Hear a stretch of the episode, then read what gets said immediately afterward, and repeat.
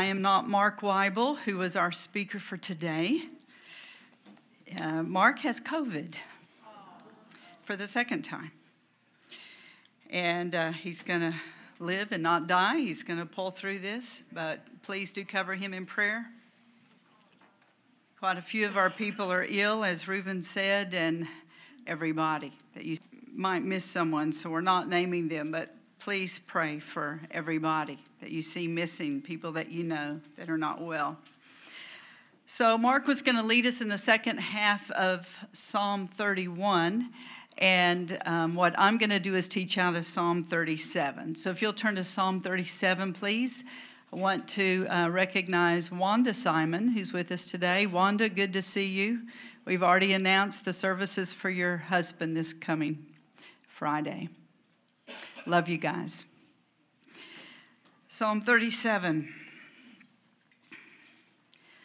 So, this is a fairly familiar psalm. I'm sorry you didn't get a chance to read it in advance, but uh, we're going to go through many of these verses. Uh, would you just pray with me? Lay your hand on the Word of God. Lord, we declare that we believe your Word. We have staked our lives on your Word. And we receive your word today humbly. We ask that you would implant it deep into our hearts, you would engraft it into our lives, that we would be changed because of the ministry of your word today. We sit under it, we sit under you, we sit under your word that you have magnified upon your name. So, Lord, both in here and every ABF and in every gathering today, we pray your word in Jesus forth with power and anointing and would accomplish what you send it to do. In Jesus' name, amen.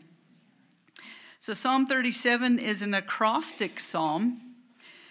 Each pair of lines begins with consecutive letters of the Hebrew alphabet. So, if you don't read Hebrew, you wouldn't know that, but it, it just shows us really how intelligent David was. The Psalms that he wrote, he even wrote acrostic Psalms with Hebrew alphabet letters coming down. It's very interesting.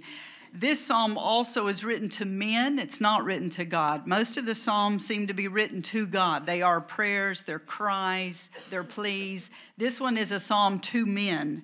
It contrasts the lifestyle of the wicked with the righteous.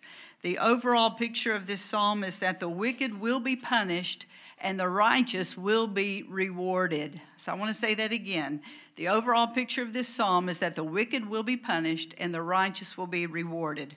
So let's start by reading some verses about the terrible future of the wicked. This will uh, encourage us not to go that route and also to share the love of Jesus and the gospel with everyone we can so that they don't suffer this future either. So, Psalm 37 1 and 2 says, Do not fret because of evildoers, nor be envious of the workers of iniquity, for they shall soon be cut down like the grass and wither as the green herb. Verses 9 and 10 Evildoers shall be cut off, that means destroyed. But those who wait on the Lord, they shall inherit the earth. For yet a little while, and the wicked shall be no more. Indeed, you will look diligently for his place, but it shall be no more. Verse 12. The Lord, la- uh, I'm sorry, verse 12. The wicked plots against the just and gnashes at him with his teeth. The Lord laughs at him, for he sees that his day is coming. The wicked have drawn the sword and bent their bow to cast down the poor and needy, to slay those who are, are of upright conduct. Their sword shall enter their own heart, and their bow shall be broken. A little that the righteous man has is better than the riches of many wicked, for the arms of the wicked shall be broken, but the Lord upholds the righteous. And then let's look at verse 20. The wicked shall perish, and the enemies of the Lord, like the splendor of the meadows, shall vanish. Into smoke they shall vanish away. And then verse 38 The transgressors shall be destroyed together the future of the wicked shall be cut off or destroyed. Now let's go to verse 3. We're going to look at uh, some details about the next few verses. Verse 3, he says, So trust in the Lord and do good, dwell in the land and feed on his faithfulness. There are eight times that the phrase dwell in the land or inherit the land is used in Psalm 37.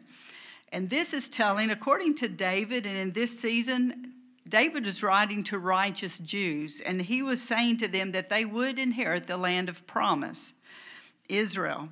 And in that place of inheritance, they would feed on the faithfulness of God.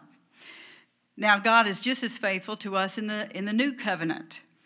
And we are also to trust in Him, do good, and be nourished by His faithfulness. So that's a word to us today. We're going to trust in Him at all times, like we just sang. We're going to do good, and we're going to be nourished. We're going to feed on His faithfulness because He is always faithful. Verse 4 says, Delight yourself also in the Lord, and He will give you the desires of your heart. So, this does not mean that if we delight in the Lord, He will give us everything we want and everything we pray for. What this means is, as we delight in Him, as we love Him with all of our heart, mind, soul, and strength, as we enjoy His presence, He will be putting in our hearts His desires. We will be aligning our hearts with His hearts, and He will release His desires, His plans, His purposes into our hearts.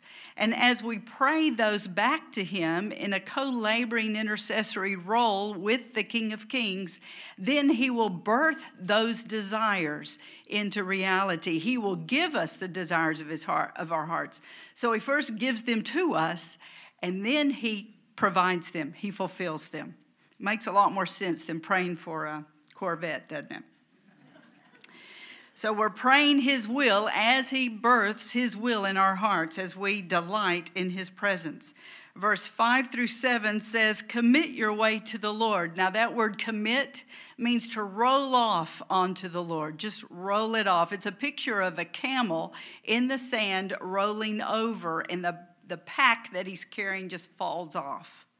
So we roll off our burdens on the Lord. We commit our lives to the Lord. We roll off everything that concerns us to the Lord. We trust in Him, verse 5. He will bring it to pass. That means He will accomplish what He purposes for our lives. Verse 6 He shall bring forth your righteousness as the light, and your justice as the noonday. Rest in the Lord and wait patiently for Him. Do not fret because of him who prospers in his way because of the man who brings wicked schemes to pass.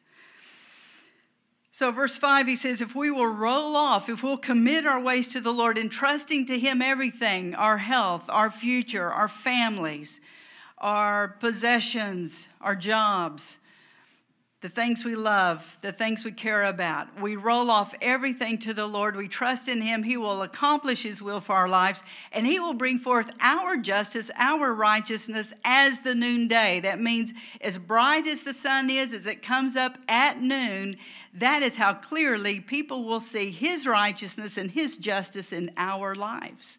What a great promise that is. There's also often a period of time where we rest and wait patiently for the fulfillment of those promises, and that's what verse 7 indicates. Rest in the Lord and wait patiently for Him. He will work out what is best for us if we will just trust in Him and wait.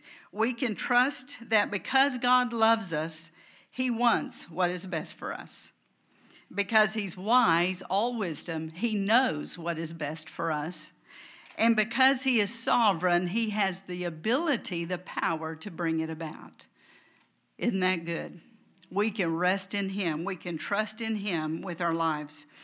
All right, now we're going to consider some verses about the righteous, just in general. Let's read verse 18. The Lord knows the days of the upright. Now, that word knows is a Hebrew word, yada, and it means to know intimately, very familiar with. So the Lord is intimately aware of all of our days. And their inheritance shall be forever. Now, the inheritance of the Jewish people was the promised land, Israel. It's a terrestrial kingdom that he promised to the Jewish people.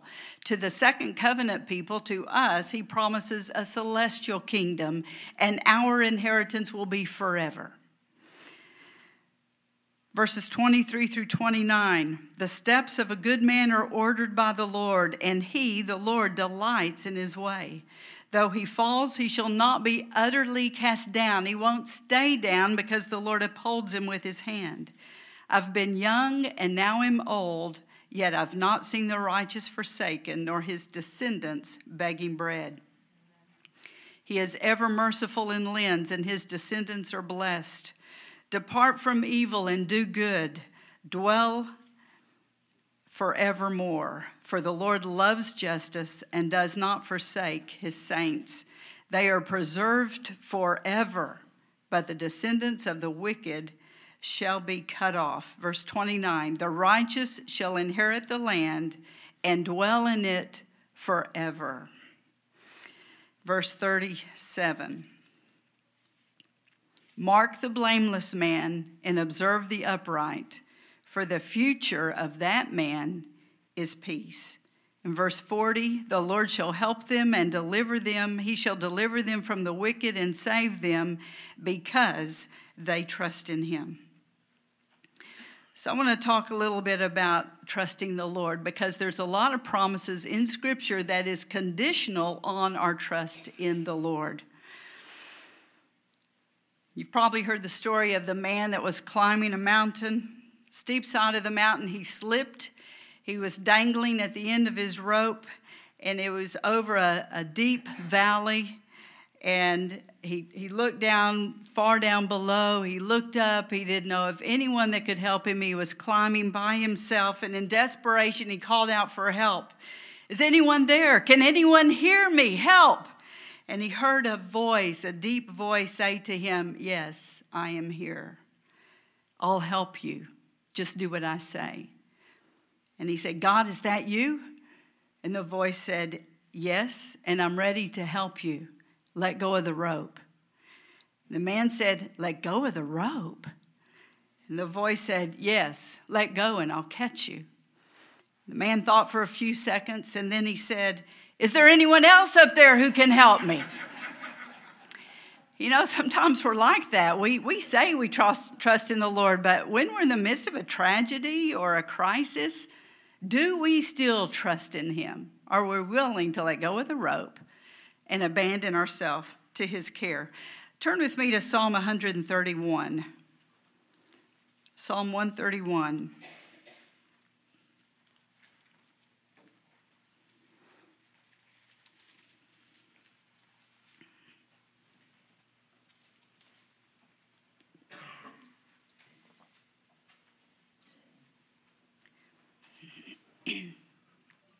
Also a psalm of David. He says, Lord, my heart is not haughty, it's not proud, nor my eyes lofty or arrogant. Neither do I concern myself with great matters, nor with things too profound for me. Surely I have calmed and quieted my soul like a weaned child with his mother.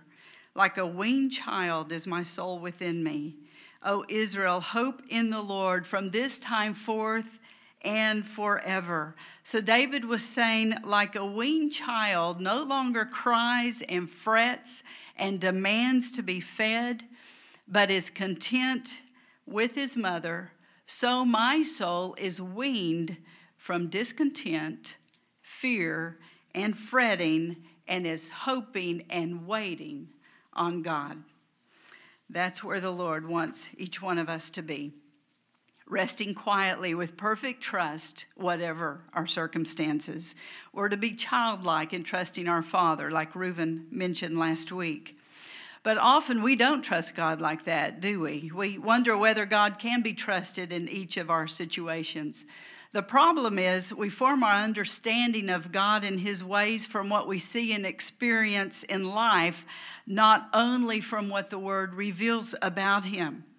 We gather information from what we see and experience from our education, our cultures, our childhood experiences, from what people say, from what we read. We put all that together and we form a concept about God. And what we believe about Him directly influences our trust in Him. Most of all, us would say we trust the Lord, but we don't have an overall trust in Him. We have a selective faith. We might trust Him to meet our financial needs, but not to guide our big decisions. We might trust Him for healing, but not for the grace to endure suffering with joy. We might trust Him to protect us, but maybe we don't trust Him to protect our family members and keep them safe. We believe God is who we think He is rather than trust Him to be who He reveals Himself to be in the written Word of God. We form an image of God and we trust Him within that image. Knowing God is our highest calling and our greatest need. It's our highest calling, it's our greatest need. What we know of Him, a little or much, is all that we have to hang on to when life's difficulties and tragedies throw us a curve. It's all that energizes us and strengthens us as we face difficult times. Turn with me to 1 John chapter 4. 1 John 4.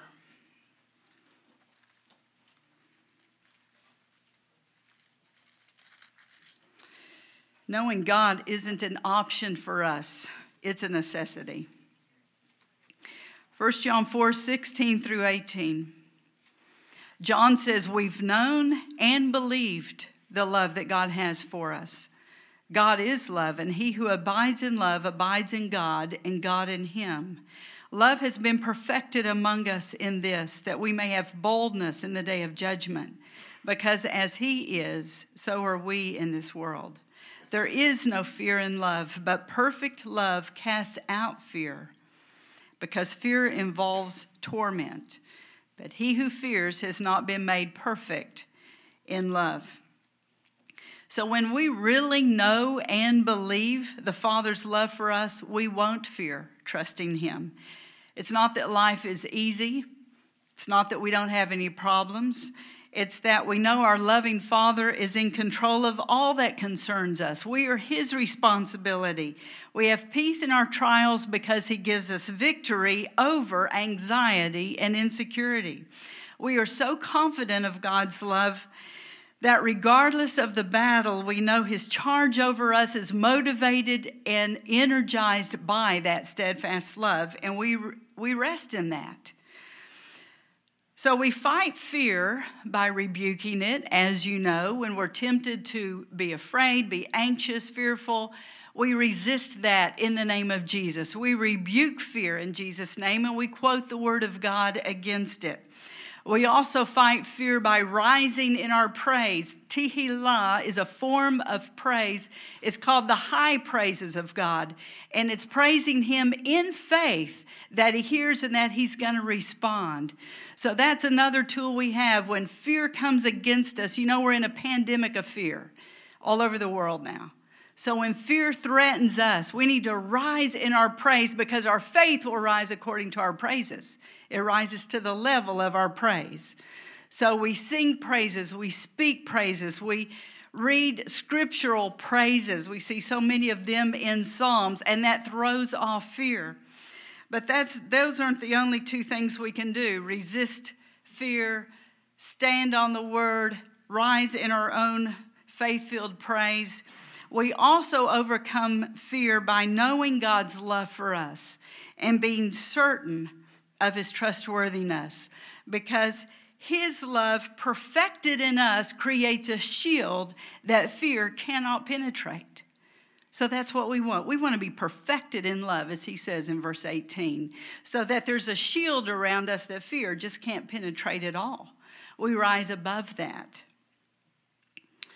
Knowing Jesus does not spare us from suffering, disappointment, disease, or grief, but it does give us hope in our darkest moments. It does give us comfort in our grief and a sense of purpose in our confusing times. God will use our trials to draw us closer to Himself, to open our eyes to see Him more clearly, and to transform us more into His image. It's easy to trust God when everything's going well. It's a lot harder when your grandchildren are sick, when trials overwhelm you, when loved ones that you have prayed for fervently die and you did not expect them to die. Those are the harder times to trust the Lord when there's no resolution to our pain. Do we trust Him? Like the song that we just sang, I will trust the Lord at all times.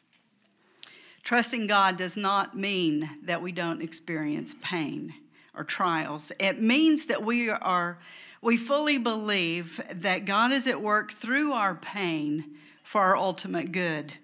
It means that we choose to abandon our lives into His care in all areas. And if He gives us a pleasant cup to drink, then we drink it with grace. And if He gives us a bitter cup to drink, then we drink it in communion with Him. We allow our trials to press us closer to Him, not to distance us from Him. It's during our times of, of suffering that we come to know the Lord in deeper measures. We've all found this to be so, haven't we?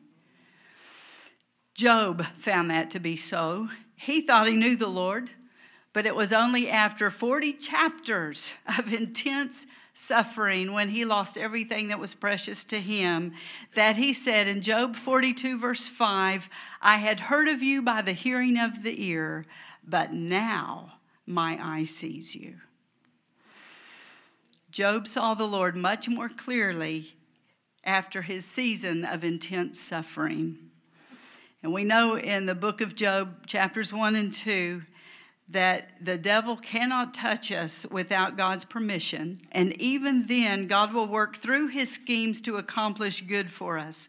What Satan tends to destroy us and tear us down, God will use to build us up and mature us. God works through our troubles to make sure they benefit our souls and draw us closer to Him. As far as we know, God never explained Himself to Job. You ever wondered about that? It's never written in Job that Job ever understood why he had to lose all 10 children and all of his wealth. God never explained himself to Job. Many of our trials will never be resolved. We may always have unanswered questions. There are things that are revealed and they belong to us, and there are things that are not revealed and they belong to God. And we trust Him in the midst of that. It's in the furnace of affliction that God does reveal Himself to us, and that's what He did reveal to Job. He revealed Himself to Job, and that was enough. And if we know Him, it's enough. He doesn't have to explain Himself why things happen to us the way they do. We always see God better through the eyes of suffering than we do through the eyes of prosperity. We need to be free from the need to understand what God's doing before we place our confidence in Him.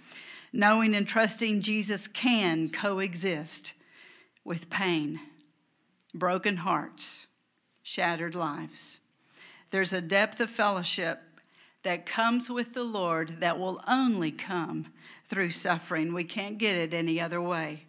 God wants us to see Him and know Him in all that we go through. He wants us to trust Him in the hard times just as we do in the easy times. Charles Spurgeon, a very noted theologian, author, preacher, he wrote this It's the duty of the creature to trust the Creator.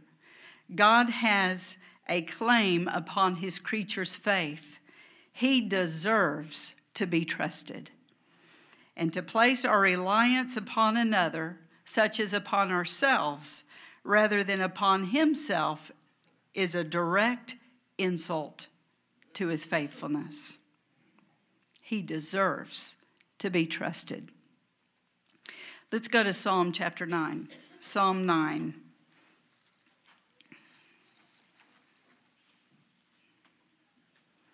We'll read verses 8 through 10.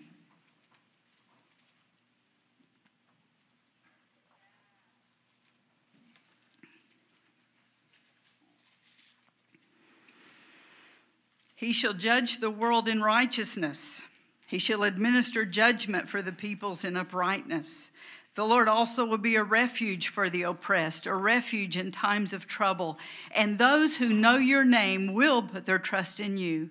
For you, Lord, have not forsaken those who seek you.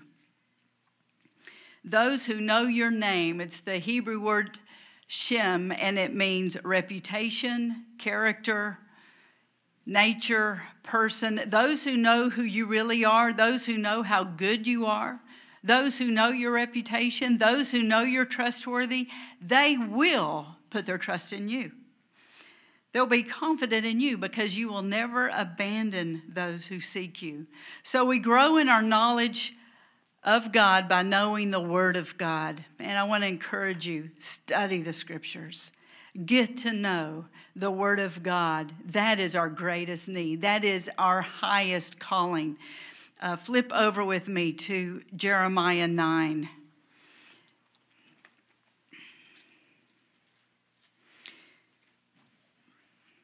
And while you're turning there, I, I want to make a couple of more comments on um, out of Psalm 9. We know the Lord through His Word. We also know Him through walking through life with Him. It's as we get to know Him intimately as we go through difficult times personal hardship. We find that God really is a refuge for us, that we really can trust Him. And instead of just having a head knowledge about God's faithfulness because we've read it, we have experienced it. So we don't look forward in faith. This is who He is. I will put my trust in Him. We look back and we say, God has been worthy of my trust. He's proven Himself to me. I have a testimony of God's faithfulness. So now in Jeremiah 9, verse 24, no, let's start in verse 23.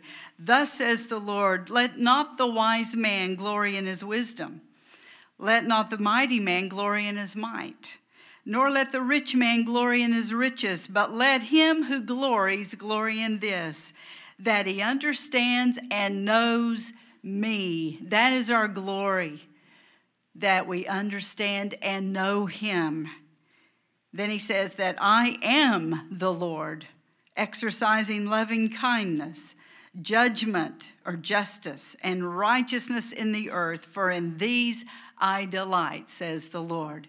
That's what we can glory in, is in knowing him. And then let's go back to Psalm 37, and we'll conclude. Psalm 37, verse 3.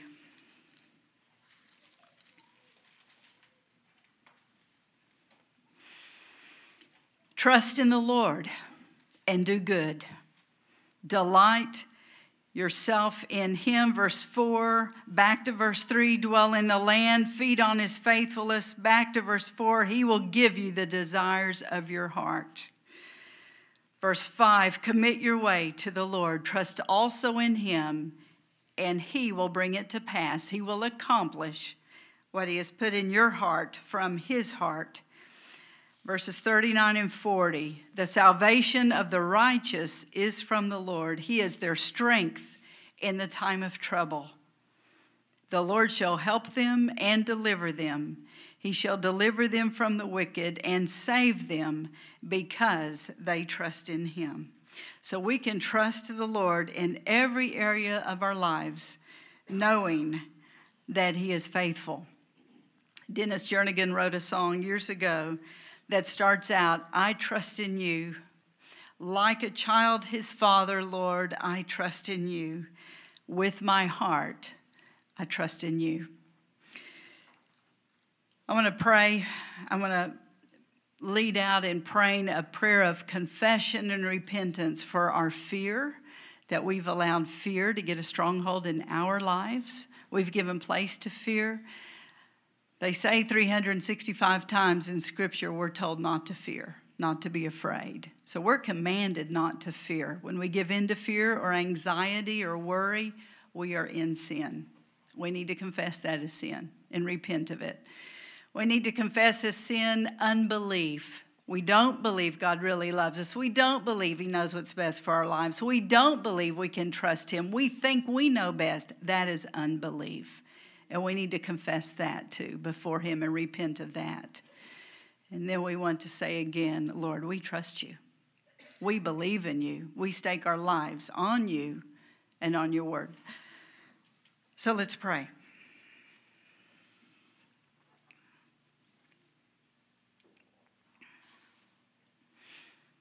Father, we come before you as your children grateful to be adopted by you, so grateful for the blood of Jesus that cleanses us from all sin. And so, Lord, we confess to you today our fear. Lord, we've given into fear, it's been all around us. The more we hear the news, the more we battle fear. And so, Lord, today we confess the sin of fear and worry and anxiety. And we ask you, would you please forgive us? And would you cleanse us from that? Would you wash all fear out of our souls, out of our spirits, even off of our bodies in the name of Jesus? And the effect of fear and worry on our bodies, Lord, would you heal our bodies even as you forgive us and cleanse us from all unrighteousness? Lord, would you also forgive us for unbelief? We confess that before you today as sin. We have not stood firmly on the word of God. We have not stood firmly in faith. We've caved in. We've doubted. We've questioned. Lord, today we confess that is sin. And we repent. We turn away from our own way of thinking, our judgment upon you. And we ask you, would you forgive us? Would you cleanse us from that with your blood, Jesus? Would you wash our minds, our thoughts, our memories, the questioning parts of our minds? Would you cleanse that with the blood of Jesus today? And would you set us on the path of the righteous again? The righteous will trust in the Lord. And so we say, Lord, by faith, we will trust in you. We will believe what your word says about you. That will be our rule book. Lord, that is what we glory in, that we know and understand you. And that's what we want. We want to know you better, we want to understand you more. So, Lord, we recommit our lives to you today, that we will stand tall in trust, that you'll look down upon us to see children in whom you're well pleased and prayed in Jesus' name. Amen. Amen. So we have about 10 minutes. And I want to ask could you pray around your tables for one another, whatever you want to share, something you're struggling with? Maybe you want to confess some area of sin that ties in with today. Or maybe there's someone that's really strong on your heart that you know you need to pray for, for healing, for whatever. So could you just pray with one another for about 10 minutes?